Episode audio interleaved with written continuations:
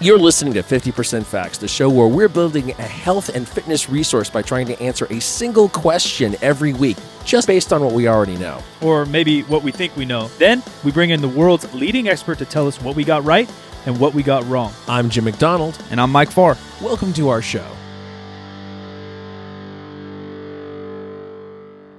Some people work jobs, and I'm like, how are you like? How do you need a vacation that bad? Like your stress cannot be that high. Yeah. Like you get paid regardless of your workload. You get paid regardless of your whatever. Do I have to hit record on this thing or something? Yeah, up on on the OBS. Go live, you think, or record? Record. Now I'm recording too. This is fancy. I only go live. Oh look, god damn, this is nice. Isn't that slick? Uh oh, it went away though. Did I bust it? Uh oh. Oh, there we go.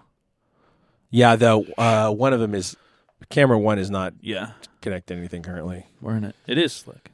I feel like professional back here. Yeah, we didn't spend thirty thousand dollars to do it either. No, no, That's- you don't have to. I mean, maybe if you combine everything, you probably spend a good amount of money, but Yeah, it happens. Exactly. It happens. Um, life. We got some projects in the works. yeah, we do. We might be able to announce it soon. Really? Yeah, well, possibly. I, I don't. I mean, who knows? Who knows? A- At this point, it's a secret project. Yeah. And we were just just off air talking about the fact that, like, at least in my life, there's times where there's almost nothing going on. Not nothing, nothing, but almost nothing. And then currently, I'm in a phase where everything's going on. I just got back from L.A., made some connections there, booked some guests, new guests for the show, some directions we haven't gone before. Yeah. Met some friends, hang, hang, hung out with uh, John Romaniello, if industry guy who I know have known for at least 17 years. That's a long time. And it's T Nation, uh, Yeah. era. Yeah. yeah, T Nation, like early T Nation. Yeah. Which is funny because we just had Kale back on, obviously, talking about that same era of people and media. Yeah, things. exactly. And the other side, I feel like T Nation is where all these people, and I was on there, but I wasn't deep in the forums where everyone seemed to meet each other. That's that's where it was. All yeah, I on. read the forums, but I wasn't like. I think I was too young, and I still had my parents on my ears, like, uh, like don't get weird on the internet because I was like Oh. seventeen, Yeah, and so like, and I was brought up.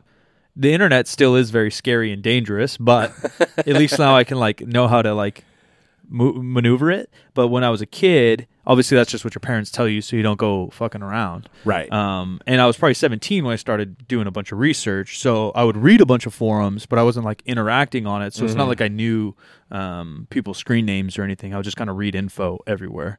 Um, but that was obviously you were more of an adult and you were interacting and making friends. But it seems like the strength world, all literally anybody who's like anybody who's in the strength world right now started or or or was a part of T Nation early forums, and anyone who's a part of the physique world. The Alberto Nunez is there on bodybuilding.com forums, which is so funny. The Lane Nortons, people like that. I Yeah. mean, literally the term "if it fits your macros" was started there. Yep. Um, and, and same thing, like all this, anyone who's like a strength coach, uh, over you know professionally or in a big gym or something, was all jamming away on T Nation. It's just funny where almost those things came from the internet and then and then they Yeah. came almost to real life in a sense where you make friendships. And then it go, almost goes back on the internet because all those same people are the ones making content and sharing information now um, on both ends. It's just uh, the world is a tiny little place at the end of the day. And then there was um, uh, "Wanna Be Big," which was never uh, heard of it. Yeah, it was a forum uh, that was from a supplement company, a small supplement company, and I was on there a little bit. There's that that whole thing imploded, as far as I know. I don't th- I don't know that the the supplement line still exists. They I know didn't- that the forum went away. they didn't sponsor some of your videos did they Then no, uh, that was uh, that was True Nu- True Nutrition. no even before that oh, there might have been like a small like powerlifting only supplement not power it wasn't like more f- for powerlifters per, only but it was like kind of marketed that way i forgot that. I don't know. Uh, not living large No, is that something it, that is something, but no, i don't know what's in my head lifting large. maybe But I didn't have anything to do with them. no i don't know what it was there's like random companies like that that i remember from our early days hanging out and lifting uh what was the clothing company bully something or something Oh yeah, bully You know what I mean? It was like Bully Boy or something. bully boy. Yeah, yeah, yeah. There's like Yeah, it's there like was a bunch that's of- like the if a boomer if a boomer rocks like uh and they don't anymore. People make all these boomer jokes, but like uh Big Dog, yeah, you know, if that's like the soccer dad shirt wearing yeah. barbecuing his big dog, Right, the right. soccer going wannabe powerlifters rocking like Bully Boy. you know? yeah. That, and I think that was totally true. unfashionable.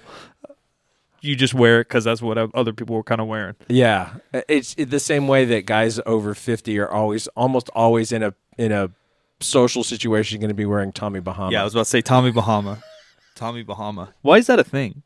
Tommy Bahama. Yeah. because well, uh, I think that to a certain extent, as you get older, you care less Oh. about how you dress or whatever. But there's somebody in your life who says you need to dress better. Yeah. and so you go to a Macy's or some some place like that.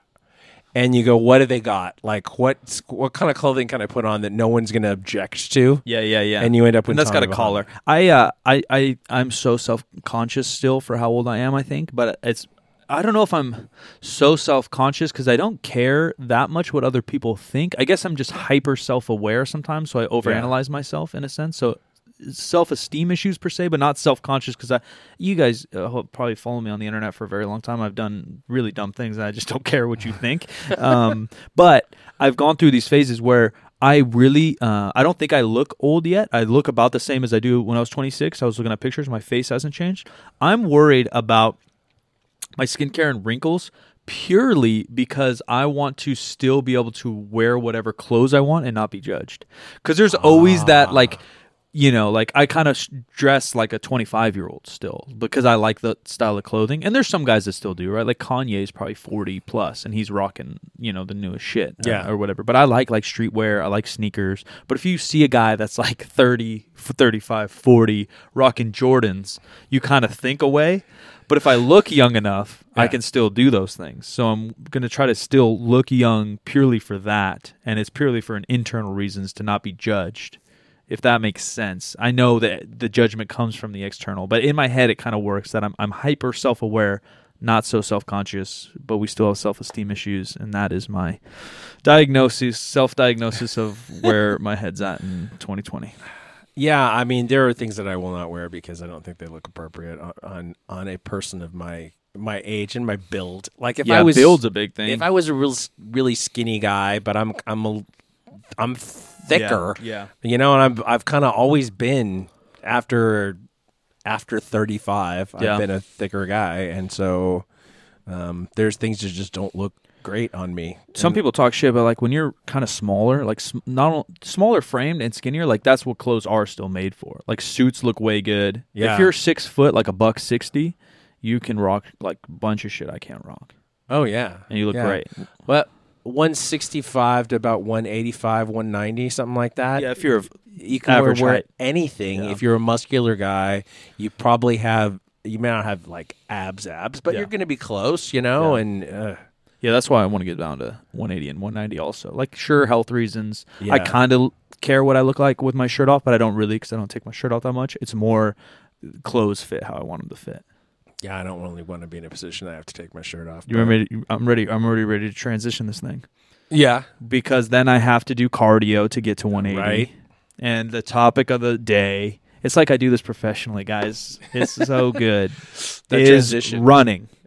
Something I never I promised myself I'm never going to do. yeah. Unless there's an ice cream truck or a taco truck involved. Yeah, or a pit bull chasing me. pit bull. Uh news uh, we could be trending news in beginning of the show. I guess the I guess it's a mayor, but I think it's maybe a statewide ban in Colorado. I think it's Denver. uh, pit bulls. pit bulls. They they they went against um, Mayor Hancock. I, I'm the worst at reporting news, but you guys are welcome for the half-ass news, like our half-ass show. When you say Mayor Hancock, I thinking I'm thinking Will Smith for no whatever reason. But no uh, no, um, but uh, I think it went to whatever the city council, et cetera, et cetera, and the vote uh, went to keep pit bulls banned. And then I don't know if it's propaganda, but there's pictures of piles of dead pit bulls. Ugh. And thanks to Simon for showing me this news at like Oh, ten I o'clock last saw night. that on his. Maybe, that yeah, he maybe might have posted It it. can't be true. I don't know. We don't know, and he admitted too. He's like, I don't know if these pictures are real or not, but the news is real. Yeah, They did reinstate it or, or keep the law the same, which is just so weird. Um, it's funny because like we're not going to dive too deep because we're going to get into this running topic. Mm-hmm. But people talk about like discrimination between like humans, and then you're like, you're literally just doing the same thing to a breed of dog. Like, are there shitty white people? Yeah, tons. Are there some shitty black people? Yeah, shitty Asian people, shitty Latin people. You know, there's shitty humans for sure. And that's the exact same thing. That doesn't mean you're just gonna like mad wipe every person because of their color or where they were born. and now you're gonna mad wipe just a type of dog just because some of them are like, yeah, there's there's shitty German shepherds, there's shitty Dobermans, there's shitty ch- Chihuahuas bite everybody. Right. No, it's a little bit of a um like like dog genocide kind Yeah. of. it's pretty fucked up. Yeah, I, under- am like, uh, like like nervously laughing. Like it's fucked up. I'm not really laughing. Right here, De- uh, under Den- Denver's ordinance, section eight six seven, pit bull breeds, which is American pit bull, pit bull terrier, American Staffordshire. That's the issue too. Is a pit bull's not a dog. Right. And Staffordshire Bull Terrier are banned in the city and county of Denver. Saying pit bull is like saying like white person, yeah. right? Like there's English people, there's there's people from everywhere. You can be African, you can be white, you can be from South American, you can be white. The point is, you're just like saying this thing is bad, and you're just gonna kill it or get rid of it. And the other thing is that like Denver's supposed to be pretty liberal, isn't it? I mean, they they they have pot stores on every corner, and now you're gonna like not be open minded enough to say like. I don't know. Use some tax dollars to instead of euthanize and kill all these dogs that cost money. Like I don't know, do free weekend dog training or something. Uh, co- uh, It's not like I should run for president or anything with those great goddamn ideas, but yeah, uh, if say I heard for sure they euthanized every pit bull that was in a shelter from this. Um, and so let's just hypothetically say that costs a thousand dollars. Yeah. You could probably get five different dog trainers to do clinics every weekend with that money, Oh yeah. and say, hey, if you have any kind of bully breed, bring it in. It's going to be free, and we're going to treat you how to train your dog correctly. Like that would do way more good than just killing a bunch of things. or to actually look at the dogs and individual personalities, because like I had a pit bull mix, and she was the sweetest thing ever, except Yeah. she didn't really like other dogs that much. But then you just, But she as an was- owner, uh, responsible to not Yeah. bring them around other dogs. That's fine. Yeah, she had no problem with people, and she was so good with kids. My God, like um, this couple that we used to share babysitting with, they had a little one. Like they after after we had been dealing with him for years, they had another baby, and this kid's a toddler, and he doesn't know, and he's like sitting in the dog's bowl and the food and p- pulling on her ears and all this stuff, and she was completely tolerant. Like she didn't. There was an. She just stood there and just just absorbed it like it was you know not a thing. Yeah, shout out. We're shouting out everybody on the internet, but my uh, buddy Hayden Schneider, he, he has a, a, a- a little one that's insanely cute that he posts all over Instagram, and uh, yeah, I think he has two bigger American or, or pit bulls, and then Yeah. one Frenchie. And yeah, this baby, yeah, it's two. It doesn't know. It's like yanking on these things' ears, and these things are big old ones. They're like big, big boned Yeah. bulls, and they're just like licking the baby, and this thing's probably hurting the shit out of them, and they're just chilling. Like, obviously, has to do with. Uh, Training, training. Uh, sure, there's some genetics and, and, and things when a dog's Yeah. born, it might be a little more grumpy. But if the training's right and then the owner's right, uh, not probably worth euthanizing. Yeah, probably not. And uh, th- it comes down to basic personality of the dog too, because like my current dog has no sense that she's a dog. She just she, she she's everything is being the same thing. Yeah, yeah. Like you know, cats are the same thing as as she is. Birds are the same That's thing. funny. People. She doesn't discriminate. She doesn't care. She doesn't know. Yeah, yeah, Like, yeah. She doesn't even. The only only reason that she barks at other dogs is that like they're not coming over to play with her. Yeah, yeah, yeah. So she'll sit stand in the front window and bark because she Wants can see a attention. dog and the dog is not paying any attention to her. It's like, hey, come over here. No, come here. here. No, Yeah. no, no. Oh, you no, come come over here. Yeah, yeah. Like, come in. I, I want to sniff your butt and like whatever. So It's a deeper topic too because people joke about um, testing people or like allowing different people uh, who should or should not have babies, yeah, right? Because you talk about like intelligence or who could be like a good parent or whatever, and that's a whole nother topic for a whole nother day. But I think on a more basic level, like you could probably do that easier with animals. Yeah. Uh, and some people do. I've been trying to rescue a dog for um, for like three months, and there's two issues why I haven't gotten a dog yet. One, I'm picky on what kind of dog I want um, because I know a lot about dogs, and so I'm trying not trying to get like a hairy dog because we live in Sacramento and it's 110 degrees outside, and I don't have a yard, so I'm gonna have to walk this thing, and I don't want it to be dying in the heat. Mm-hmm.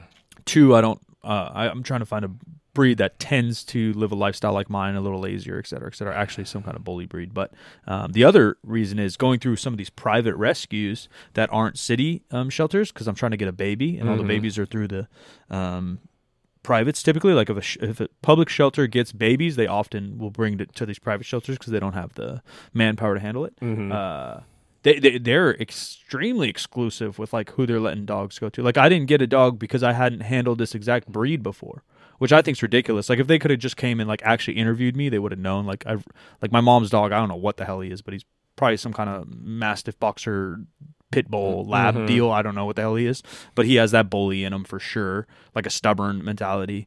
Um, and then I, I've raised a, a boxer uh, out of like death from Mm. another shelter I fostered one. Point is that I've handled these type of dogs compared to like it's not like I just had poodles my whole life or Right. whatever. Something super easy.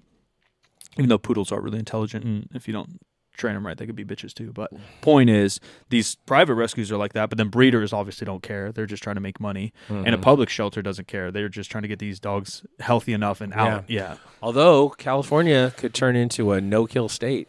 for doggos. Yeah, I think Sacramento is, which is cool already. Yeah, there's a there's legislation sitting out there. The governor's behind. I'm to- behind it. To um, let let's use different methods to control this this problem. Yeah, I don't know what it is. There might have to be like a middle ground, so you have like a shelter where strays and like abandoned dogs end up, and then you might need like to publicly pay or privately fund like like um foster No, camps. Yeah, uh, because there are so many dogs, and I, like I understand the euthanization of dogs because they're running rampant everywhere, and it's like not healthy for the dogs or the Mhm. city. Sometimes, like the dogs are probably maybe spreading diseases, not living a healthy life or a happy life. Mhm. Uh, I'm obviously not for killing them, but if you get like a middle ground there, where like it's like a doggy.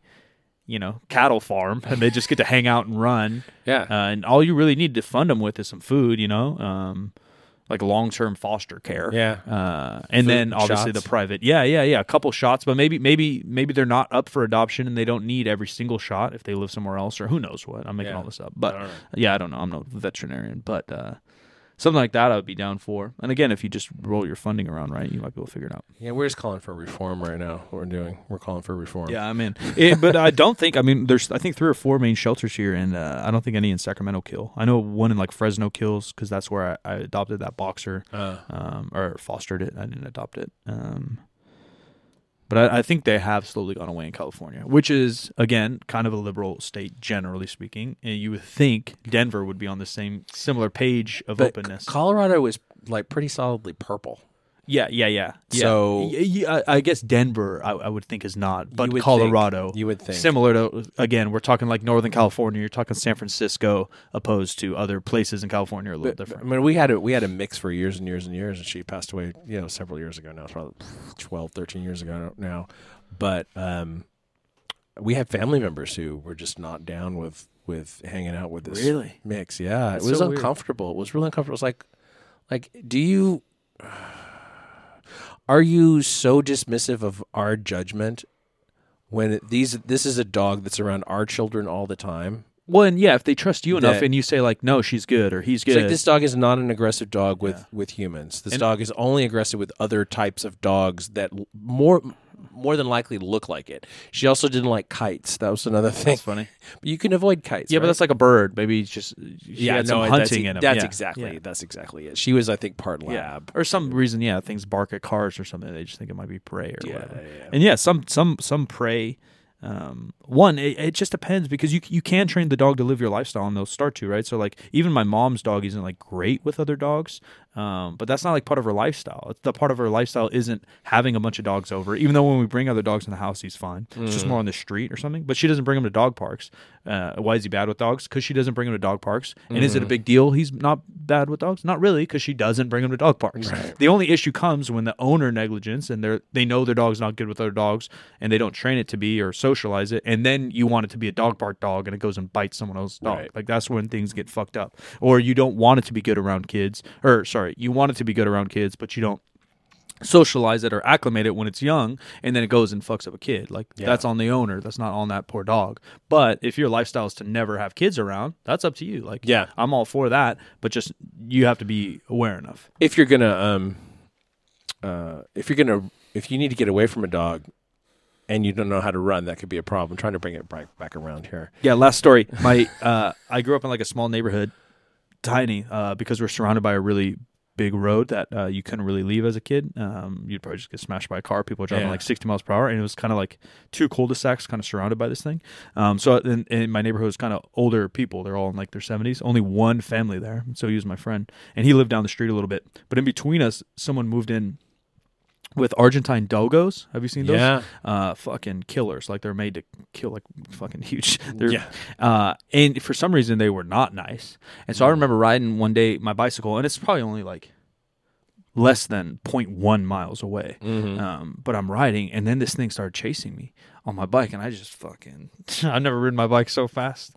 That's why you need base level conditioning, and that's where we're talking about running. Yeah, that's actually that's a critical. That's one of the the um uh one of the rules in Zombieland cardio. yeah. I never saw Zombieland 2.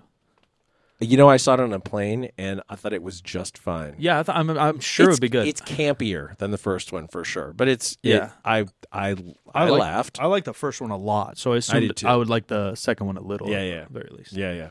The ending is pretty funny because it's disconnected from the rest of the story. Oh, It goes back to the beginning Oh. when hmm. just as the zombie Oh apocalypse yeah, starts. yeah, yeah, yeah, yeah. Yeah, they could do a prequel probably. With Bill with Bill Murray. It's- yeah, yeah. Anyway, I I stopped running after basketball, and I'm never going to run again. I do believe a base level conditioning is needed for human health, emergencies, zombies, and to look good. But it's not for me. There's a new trend going. My buddy Bart, one of my best friends, decided to run, and Bart's a little bit different breed than me. I think I've always done athletics as like a sport or what I've enjoyed. I like I like, I really loved basketball and competing in it.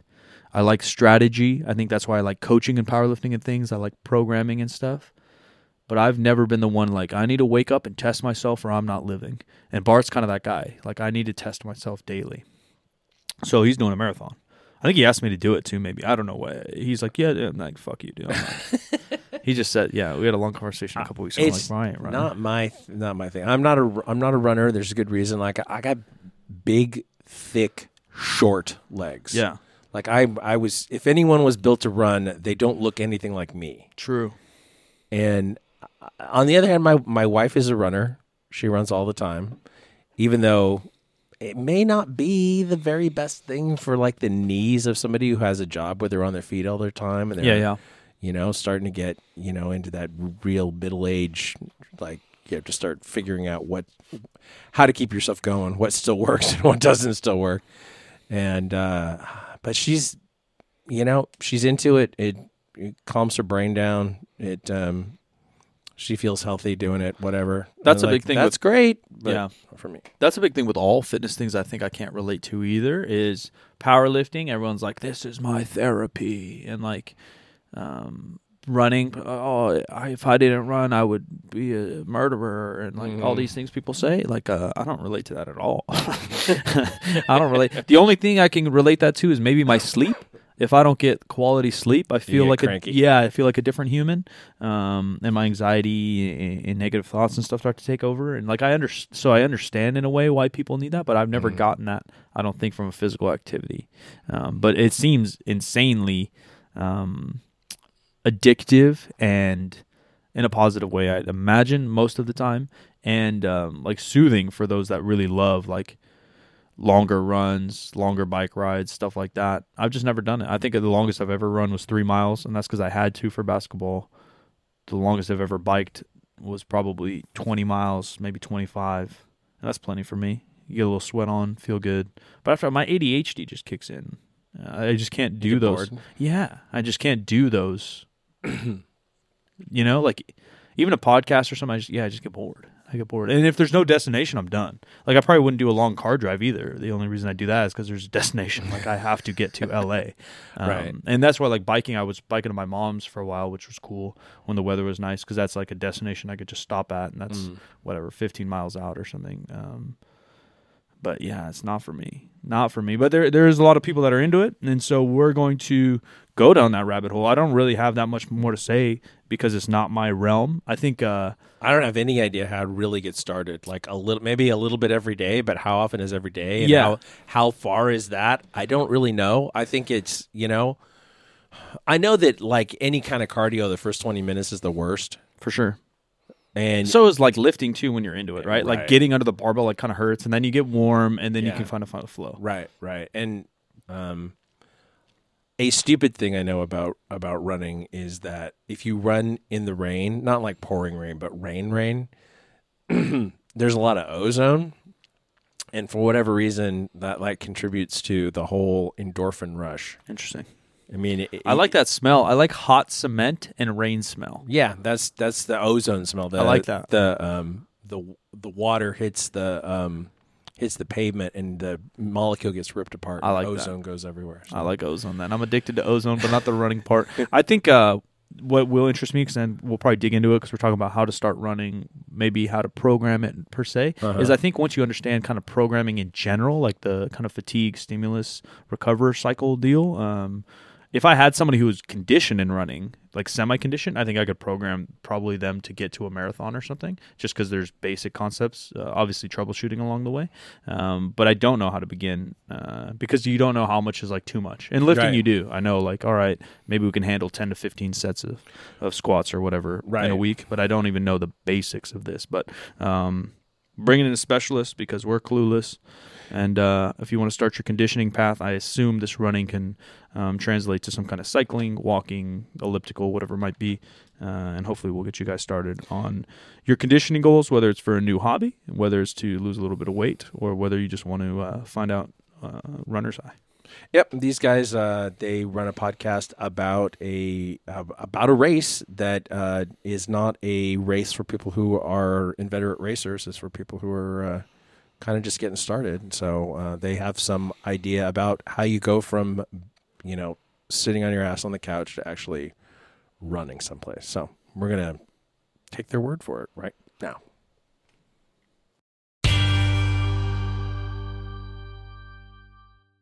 Did you know that many conventional deodorants contain aluminum, which forms a plug in your sweat glands to keep you from sweating? Forms a plug. I did not know that that was how it worked. I knew that they were that it was there. I did not know how it functioned. I went to like a hippie art school, and um, my parents were only like half hippie, but a lot of my friends and friends' parents were really hippie. Um, and I remember a kid telling me that in like eighth grade, and I was like, "You're so wrong." But then I've read a bunch of places uh, that is true. Well, that's crazy. Anyway, so Native makes deodorant that does not have aluminum, so you can feel better about what you're putting on your body. Uh, it is safe. It's formulated without aluminum, parabens, or talc. It's also vegan and never tested on animals. I, that's good. Uh, it's made with ingredients you've heard of, like coconut oil and shea butter.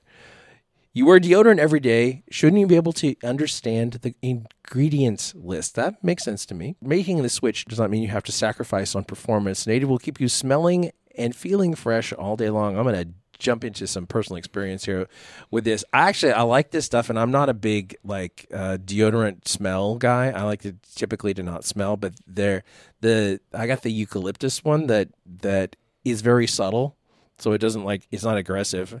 And I'm not a big sweater, but it also is just not a problem. But my wife, who is a big sweater, and one of the things that she uh, that she does as a you know like a community a community positive activity is that she teaches uh, sex ed to the grade school that my son graduated from. It's a public Waldorf school, and she was the first day that she used the stuff because I gave her the other the other one that that we were, that we were, were given.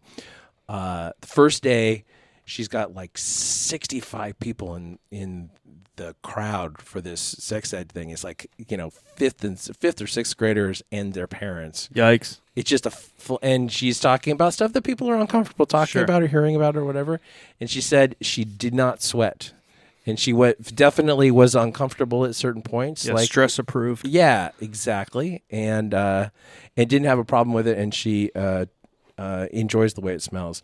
There are over 10 scents, including their classics and rotating, rotating seasonals. You're guaranteed to find one you love. Their classic scents include vanilla and coconut, which is their most popular, uh, lavender and rose, cucumber and mint, and eucalyptus and mint. That last one is the one I've got. There's something for everyone. There's a wide variety of options for men, women, and even teens. They also offer an unscented option and a baking soda free formula for those with sensitivities. There's no risk to try. Free shipping on every order, and Native offers 30 day free returns and exchanges in the USA. If you are still not convinced, they have over 9,000 five star reviews from happy customers, customers who made the switch to native. They also uh, are relaunching their toothpaste line. I have not tried this, but I am uh, impressed enough with the quality of the deodorant that I would definitely check it out. Uh, they use a special blend of naturally derived cleansers, flavors, and whiteners to deliver a great brushing experience without the trade offs of other natural toothpastes, toothpastes, which can sometimes mean that they're not. They don't work that well. Native's all natural toothpaste can do it all. It whitens teeth, it freshens breath, is enamel safe, and prevents cavities if you have the fluoride version. Ladies and gentlemen, this is your opportunity to give it a try with 20% off your first purchase. That's nativedeodorant.com. All you have to do is use code FACTS. That's F A C T S. 20% off your first purchase. Check it out now. Nativedeodorant.com. Code FACTS. Go get it.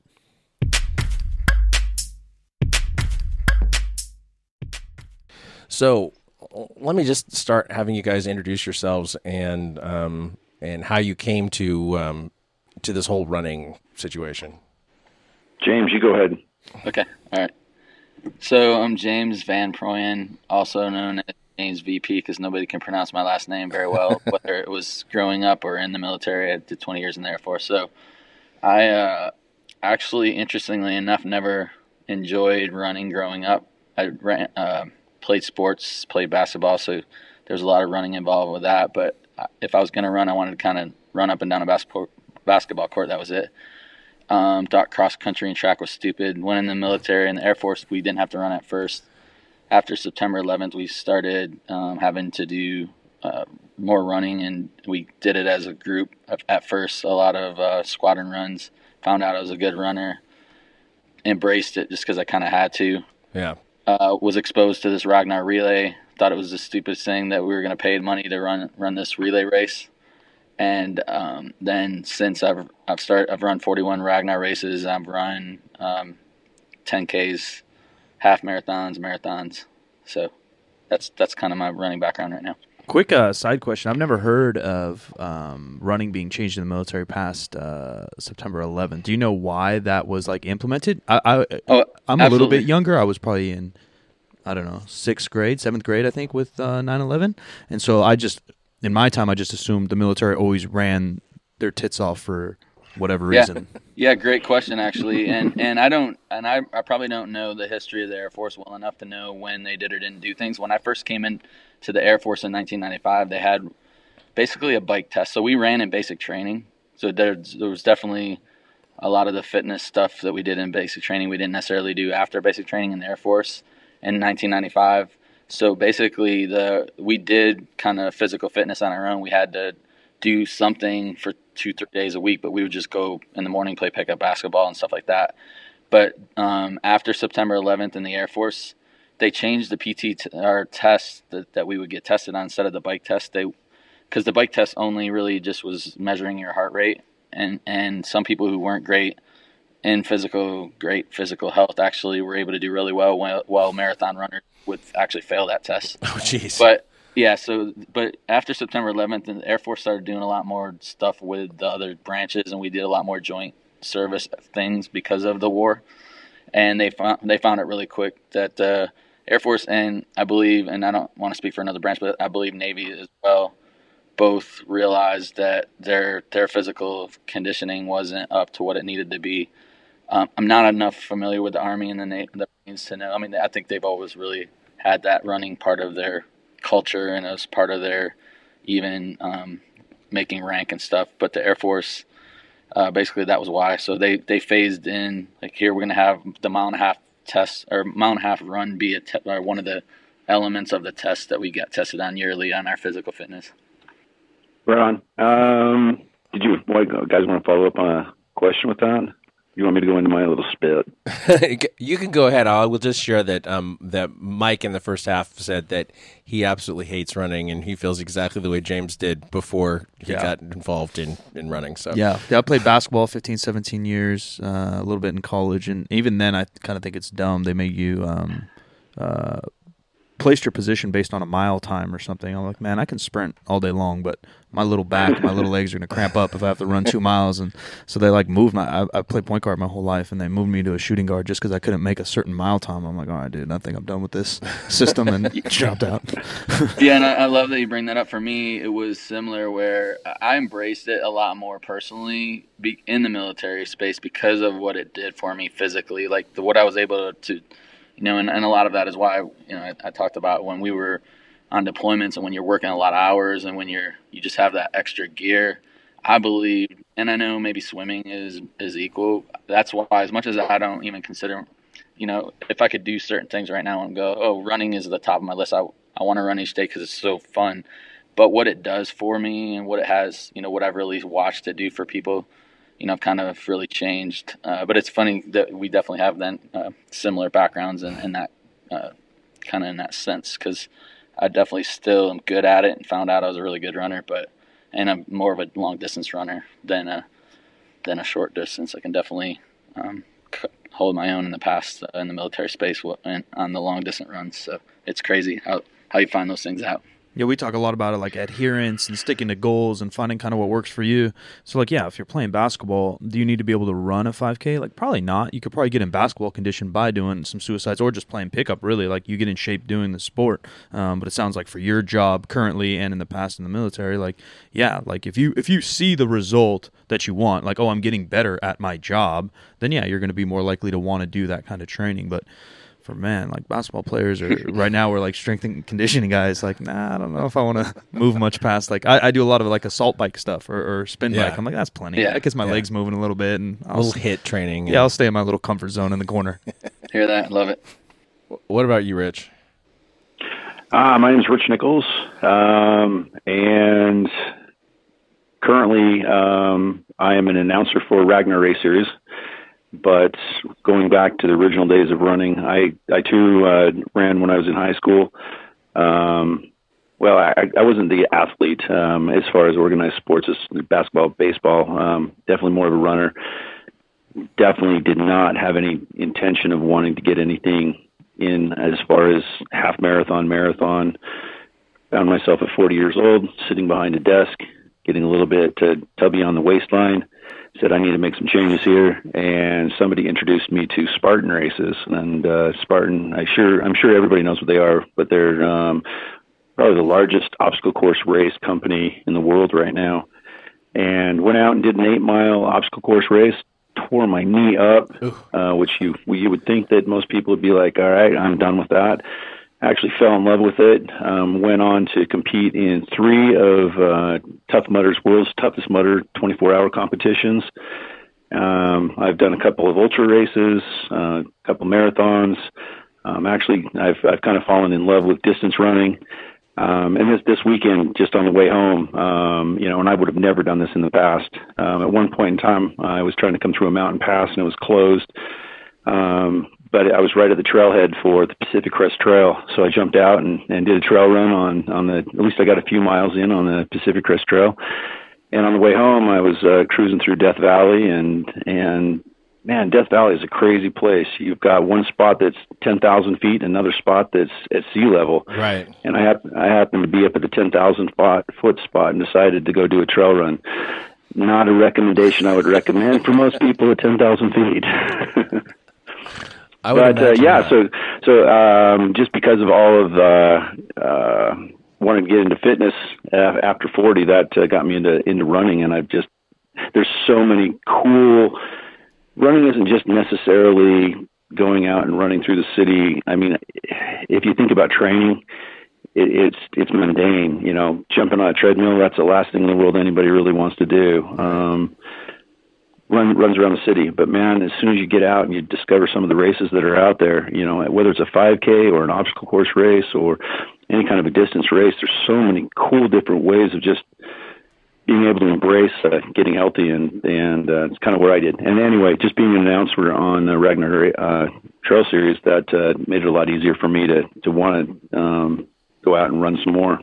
That's cool. You guys are involved with uh, Ragnar. I'm pretty familiar with it, uh, despite my lack of knowledge in running world, but uh, I think Reebok does a lot of work with them, um, and I did a lot of work with Reebok in the past. And and my buddy who uh, shout out to my boy Brett who uh, works at Reebok and like managed me through there. Uh, I think they made him go do a Ragnar because he was working with the company, and so like he's like texting me in the van while he's like trying to sleep. He's like, "Shit, bro, just I got to pump out." Like, and he's like a basketball player, hockey player, kid. Like he he's he's in good shape for sure, but he's like, "Man, I'm in Seattle right now, like running seven miles at three in the morning. Like, fuck, bro. yeah, yeah. It it you never know quite when you're going to be running. I like I got together and was running down in uh, Arizona last month, and every single leg that I had, I was running in complete darkness. I didn't I didn't actually get it get to see the terrain. You know, I did in that, uh, you know, as you're driving around and playing leapfrog with the different racers, uh, getting them out on the course, you know, you get to see it. But as far as the actual running part of it, you know, everything was in darkness. Not, that's not something that's ever happened to me before. So, how did you get actually started with the actual running? Like, you know, you put your shoes on one day and you go outside or you are at the gym and you're in front of the treadmill and like how the first day like how how far are you trying to go the first day? Boy so for me it was it was literally a wake up call. You know when when this teenage kid you know is just sh- showing me this these videos of of youtube and and spartan racers. And uh, at that particular time uh there was a gentleman I want to say his name was Kobe Hall or something like that. I, I can't remember exactly. Anyway, and he was he was a local guy to to our area, and he was just tearing it up in the Spartan OCR world, um, and just just hearing hearing the stories and and it's something beyond just just running on the road. You know, it's going out on the trail, and they had these military style obstacles. That for me was what was invigorating to me, and it and it it opened up a level of excitement that I was just like, oh man, I I really want to go out and do this. So for me, the very first day that I went out and ran, I, I want to say I only put shoe to pavement for maybe a couple of miles. Um, it was just more or less to get my heart going, make sure that I was, you know, was still able to uh, get back home, and uh, you know, from there, it just kind of progressed to a little bit more, you know, and it's just like you brought up in the very beginning, you know, as you get better at something, or James brought it up, as you get better at something, you know, you just find yourself doing it more and more. And uh, the more time you put into the training, you know, you get better and better at it, and it just makes it easier to want to keep doing it. So did yeah, you... and I think. Go ahead, James. Go ahead. Well, and I think for me, you know, and it's as I look back, and, and we talked about a little bit for, you know, when I till I was about 18 years old, I didn't really run almost at all for any reason. Like you know, in basketball, you had to do down, up up up and backs or maybe run around the basketball court 25 times or something like that, and who knows how many miles that ended up being. But if I didn't have to run personally, I wasn't going to do it. I am getting ready to go to the military and just thinking I needed to be in shape um, I ran. I thought it was a lot. Uh, like we we lived about two miles from downtown where we lived, grew up. So I went from our house to town and back, which I don't even know if I could run that whole thing. It was about four miles, and then went in the Air Force and didn't have to run for a while again.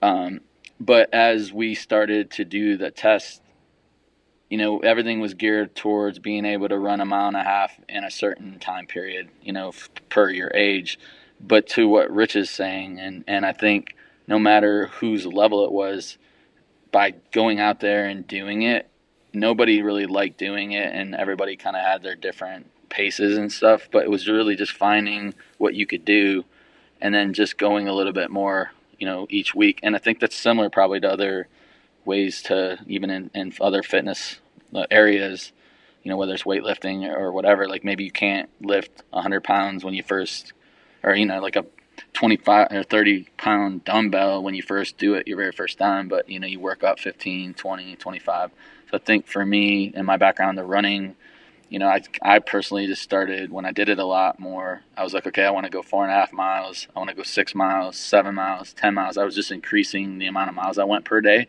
And that the more i ran everything else became easier just because of and and if I took time off and then did it again, I realized how much how how hard it really was to run based on you get that endurance and then you lose it a little bit, try to get it back. So to me, it's always like a little bit of a maintaining thing. And I don't think it matters how good or bad of a runner you are.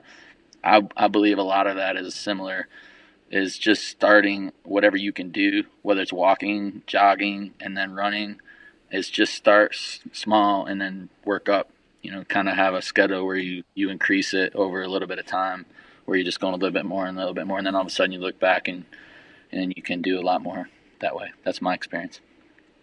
In our world, people get concerned about cardio, like cutting into their muscular gains, um, like. And I don't think it's really that big of an issue for for people in our you know in our situation where you know you're um, like powerlifters or Olympic lifters or whatever. I think it just functions more as conditioning. And I think, I mean, maybe it's a bigger deal for for a bodybuilder or something like that. But they do so much steady state cardio that um, I, I I just can't see why it could be a problem. I don't know. What do you think, Mike? Yeah, I've had a pretty good summer last summer where I was cycling a lot. Um, I don't know in terms of miles, but definitely 100, 200, 300 a week. Mm-hmm. Um, which to you guys is probably what you freaking run, which is dumb, but uh, uh, for me that's a shit ton. And uh, in regards to like my um, lifting, it was fine. You know, it's all about like how much you can line things up and how your bottom level is. Like you kind of just said, if you just go from zero to 100, yeah, you're probably going to get injured or performance is going to go backwards with both, if not just one of them. Um, but if you slowly progress in all of it, and that's uh, lifting's gotten so nerdy over the years, and I'm I guess partially to blame for some of it because I do like like programming and trying to figure out best strategies to get you where you want to go. Um, how would you guys look um, back, and kind of in hindsight, and would you change how you started rather than just like um, I think you guys said, well, yeah, I just went out and kind of ran what I could. Um, how do you know like when to push, when not to push?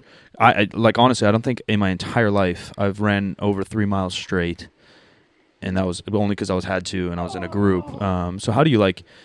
If I went out right now, I'd have no clue when to stop, when to go. I'd probably stop in a half a mile because my back would light up. Or you'd go too far. Yeah, yeah, or yeah, or I'd wiped out. Yeah, or I'd run ten miles for some reason to push myself, and then I never run again because I right. say, "Well, that fucking sucked." Uh, so how do you well, know? Think, yeah, how to limit that a little bit, or, or yeah, and I it? think for me, when I hear that, my personal opinion is for number one, as I think back early on for me, what what's changed for me for number one, I'm right now 43, so when I first kind of fell into having to run more, it was mid 20s, and I really didn't because I didn't have any to go off of. I didn't care what shoe I had. I probably had horrible shoes. It didn't matter. I didn't go, oh, I need to replace my shoes. It's been six months. So I think number one, you really have to look at you know long term of your for your health. As I've gotten older, I've been more cognizant of like knowing which is a good shoe to run for my feet more so than younger but what I what I hear when I hear you talking about that, uh, and what I would say is, you really kind of go off of what your background is and what you can handle. Like I, if you've never gone more than three miles, the same thing you kind of just said, I wouldn't go out there and and try to run. Oh yeah, I've never run, but somebody's talking me into. I'm going to try to push myself to run six, seven, eight miles. If all you've ever done is three at a time, ever, or maybe you don't even think you can do that. So I think you start with, you know, because a mile isn't that it's a good like if you could go out there and run any part of that mile even if you had i'm going to kind of back off and just walk it for a little bit and then run again I, I, think that's how i would start advising someone who's just getting started and that's what i would do if i was starting all over right now and hadn't done it based on what i know about running. I would always say just whatever but i, I think it's more yes you kind of have to look a little bit is it is it uh a physical injury possibility, or is it like anything, right? Like even if you're weight weightlifting, I'm sure at certain points, like this sucks. I don't want to do another rep. It's the same thing in running, right? You could be like, this sucks after half a mile. It's like this hurts, you know, like it does. Like there's plenty of time when I, I was running or have run that I'm like, why am I doing this again? This is like I just want to stop right now. But you just make you know mind over matter to some of it as long as your body can handle it. But I think that's where you weigh it, right? Like you know your own body and you know, if something's getting tight, then or your knee starts to hurt or something like physical like that, yeah, I would always say err on the side of of safety in that sense for your for your body and for your age and for your fitness level. But that that's kind of my my opinion on it. How long was it before you started feeling like, um, I actually enjoy this, and I'm, uh, and I'm getting better, and I know I'm getting better. I'm at a level that I'm I'm starting to feel comfortable with how far I can run and how many miles a, a week I can run. Yeah, so that well, that's a hard question for me to really answer. For like, I, I found out in a weird way. Like, I kind of personally wondered if I had a done running growing up. You know, I figured out I was kind of a badass runner, just didn't know it. And I remember early on in the military time when people would come up to me and they're like, they were runners or they they knew about running and they they would say what's your blah blah blah time? And they just name these numbers. And I was like I don't even know what that means man. I just run fast to get it over with. But um you know so for me it was I I always looked at well how far like I don't because I am running and I know I see these older people that run a lot and if I go down that path how much do I need to kind of save myself for later that was some of the, my mindset for me personally. But I was fortunate enough to have uh, I could do long distance, and so I started training longer distances when I when I moved to Florida in 2000, end of 2009. It was the first time I could because and we talked a little bit about it earlier. Like I personally had run in treadmills in the past early on in my military time, and I just I enjoyed so much more personally running outside. And what I didn't like about treadmills, in my opinion, is it was just not a good correlation. Like I could go, oh look how great I'm doing at this time and this miles, and then I would go outside and run the same thing, and it was just not the same. Not so, the same. Much, so much harder. So for me, it was like, I, if I'm gonna run, I want to run outside, no matter how much it sucks, no matter how bad the weather is. And then, um, again, going for me on that mile and a half time for the military, like I just was competitive enough that I wanted to kind of beat my own time each year. So by me running so much more than a mile and a half, the mile and a half test just got easier and easier. So I went six miles a day when I got to Florida, and I was running and pushing myself because it was year round. I could do it like six days a week, but I didn't personally know because I think there's always these different probably rules of, of thought or with people that are educated that, that teach running. I don't know how many days is really what you're supposed to take off or not, but I was just kind of, if I could do it, I wanted to maintain it and I went from like six miles, seven miles, as much as 10 miles a day, six days a week. But then by me doing that, when I went all over the country running Ragnar races and in, the altitude, it just, that's kind of what I talked about earlier. For me personally, it just gave me that extra gear. But again, that was, I just found out I was somewhat of a, a legit runner, which is, is weird to say. Um, I think, and I don't even know still truly what is considered. I mean, I, I kind of do, but a, a good mile time, uh, it was a competitive race we did, uh, kind of uh, um, different military uh, units had a competition each year. At the last base I was at in Tampa, Florida, and um, each runner did a mile time or mile leg, and I ran in about four minutes and 28 seconds in that that area. I'm off of it might have been 4:32 somewhere in that neighborhood, and then I figured out at that point because I'm not a sprinter, and that was so hard, but like that that that's what I just want to kind of give reference. Like I'm I'm actually a pretty good runner overall for that was like in my mid 30s, mid to late 30s. So, um, so I, I definitely am not the norm maybe. Yeah, my best is six minutes. For the people that don't know what they're talking about or what we're talking about, my best is six minutes. Six minute mile. And I I had a uh, my, a coach pacing me on a uh, bike. Oh yeah. And I'm crying and yeah. tissues in my hand. Yeah, my my wife. And a cheeseburger on the other hand. My wife was saying last night that that eight minutes she just can't she can't seem to break fucking, eight minutes. Well, yeah, and I'm I'm peak performance. I'm Yeah. 21 in college basketball. Yeah, like I'm peak fucking performance. I'm a machine. Yeah. Yeah, and I she's still can't beat six and- minutes. She's five three and she's in her in her fifties. Yeah, you know? yeah, So- eight minutes is good. You know, quite honestly, if if uh, somebody was to get started, if I was to go back and, and restart today, and I was looking for a program in my particular area, I would go sign up with a CrossFit Center. Yeah. I mean, honestly, CrossFitters are. I I I I I personally thought of them more as a jarhead um, until the Ragnar Race Series invited them in, and they had um, a CrossFit series. And I remember I was running um, at a, a Zion event a couple of years back, and I've got a long stride and I'm great on the downhill. And I had a CrossFitter that uh, he came trotting past me on the uphill, and I was just like, "Nice to see you, man. Hey, I'll I'll catch you on the downhill." And I and, and and I was pretty arrogant about that when he went past me. And I got up to the top and I opened up my stride and I never caught that guy. and and at that point in time, I was like, "Oh boy, I'm sucking on some serious crow pie right now." And uh, yeah, so CrossFit is where I would head if I needed something in my area because everything beyond there is going to be specific for an event you're training for.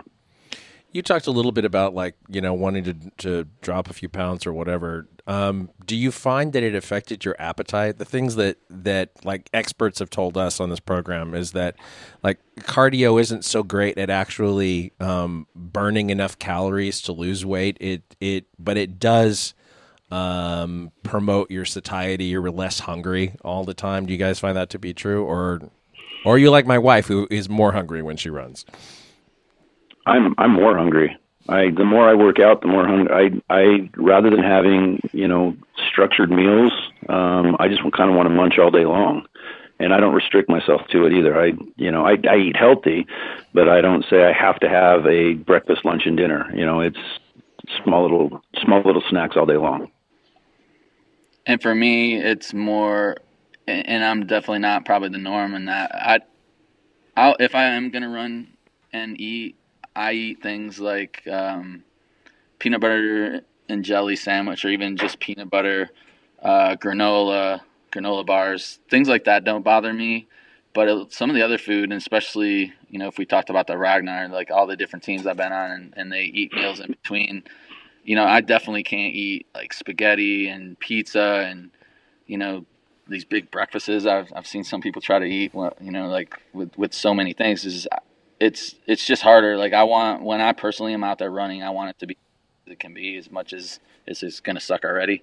And so what I've never liked is while I'm running, and it depends how much in between time I have to eat just that feeling that you get of certain food while you're running. It's ooh, that's that's not a good idea. I wish I hadn't ate that. So I err on the side of not eating stuff, and then you know maybe have suffered a little bit energy and just didn't know it.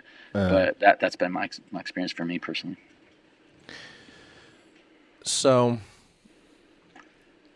if someone were to come to you and say, "I want to get started," um, I don't I'm not a gifted athlete. I know I'm not a gifted athlete. What would you suggest that their first couple months look like? Like what what would a good goal be for 2 months in? 5k race. 5k race. Love it. I mean, if, if if they're honestly, if there's somebody that's been on the couch, they, you know, let, let's just say 50 50 plus pounds overweight, or you know where they're at in their life, um, you know, a 5K is a really good starting point goal. Just just to get off the couch and, and get your body moving, and everything else just kind of falls into place after that. And honestly, after you've got, you know, a, it, once you've committed in your mind that you're going to do this, and you're you're two two to three weeks into it, everything really becomes easy at that point in time. You know, the training becomes easier, your distances become longer, you become faster at your times. But yeah, 5K is where I'd start. Yeah, I like that too. And I would I would also say as I hear Rich talking is I would if if you have someone else you can do it with, that's always going to be helpful too. Because I think a little bit of that is, especially if you're just getting started, is your mind. You know, uh, I don't think I, I can only speak for myself. Doesn't matter how much how good I am supposedly at it or not, or how much I think I need to. There, every time I go out and run, most of the time I'm I'm. It takes a little bit to get past the I, I'm not going to do this or I don't want to do this. So I think also it's a good idea for people to do it with someone else. There's so many running groups out there that meet different times to run and, and of all backgrounds. I don't think they're all with these, you know, because everybody kind of segments into the running groups of their experience level. So I think another uh, thing I would encourage someone just starting out to do is find someone else close enough that likes it and that would, you know, you can motivate each other to do it um, because I think, as Rich said, once you get started, it gets easier. And then, and that's a, not everyone, but more than not, in my opinion, in my experience, have once someone starts running at all and embraces it a little bit, falls in love with it of to some degree. Not meaning they're going to run marathons for the rest of their life, but you know the and that's a lot about why we we like to do the podcast that we do and show that because we see in Ragnar in, in the Ragnar relay of all experience levels, people who can you know mostly walk sometimes and jog and run all backgrounds. So I think it's just that couple months of getting started. And uh, the 5K is definitely because even if you do a 5K, it doesn't mean you have to, you know, run in record speed. If you had to walk during it, it's it's you know you could still have that as a good base level. I love that. Awesome. Um, where can people find you and your podcast? It's uh anywhere that a podcast that you listen to a podcast. It's on iTunes. It's on Google Play. It's on Stitcher.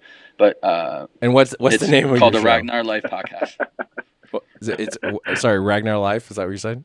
Yep, the Ragnar Life Podcast. The Ragnar Life podcast. Okay, and and just hit us with your social media, in your your own personal and and the show.